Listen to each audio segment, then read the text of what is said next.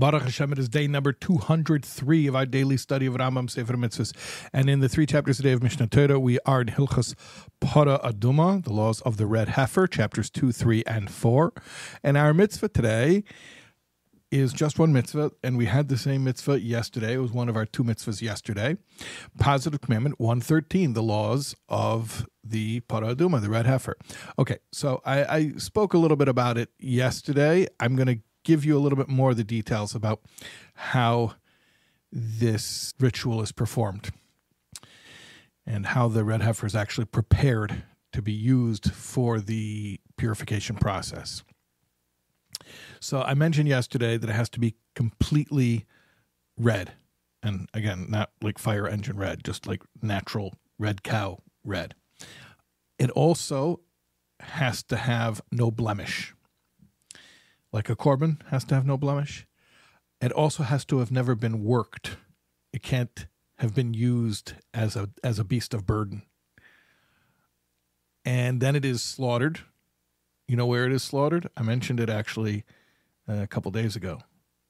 That's right, outside of the camp. And it is burnt together with cedar wood.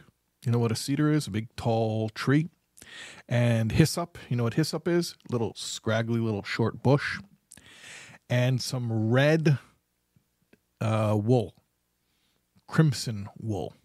That's like bright color, red wool, and those are all burnt. And then those the ashes from all of those materials are then placed in a vessel containing pure water, like spring water, and then a kohen takes a bundle of hyssop and dips it into the water and uses that to sprinkle it on the person or the objects which are being purified on the third and seventh day of the purification process.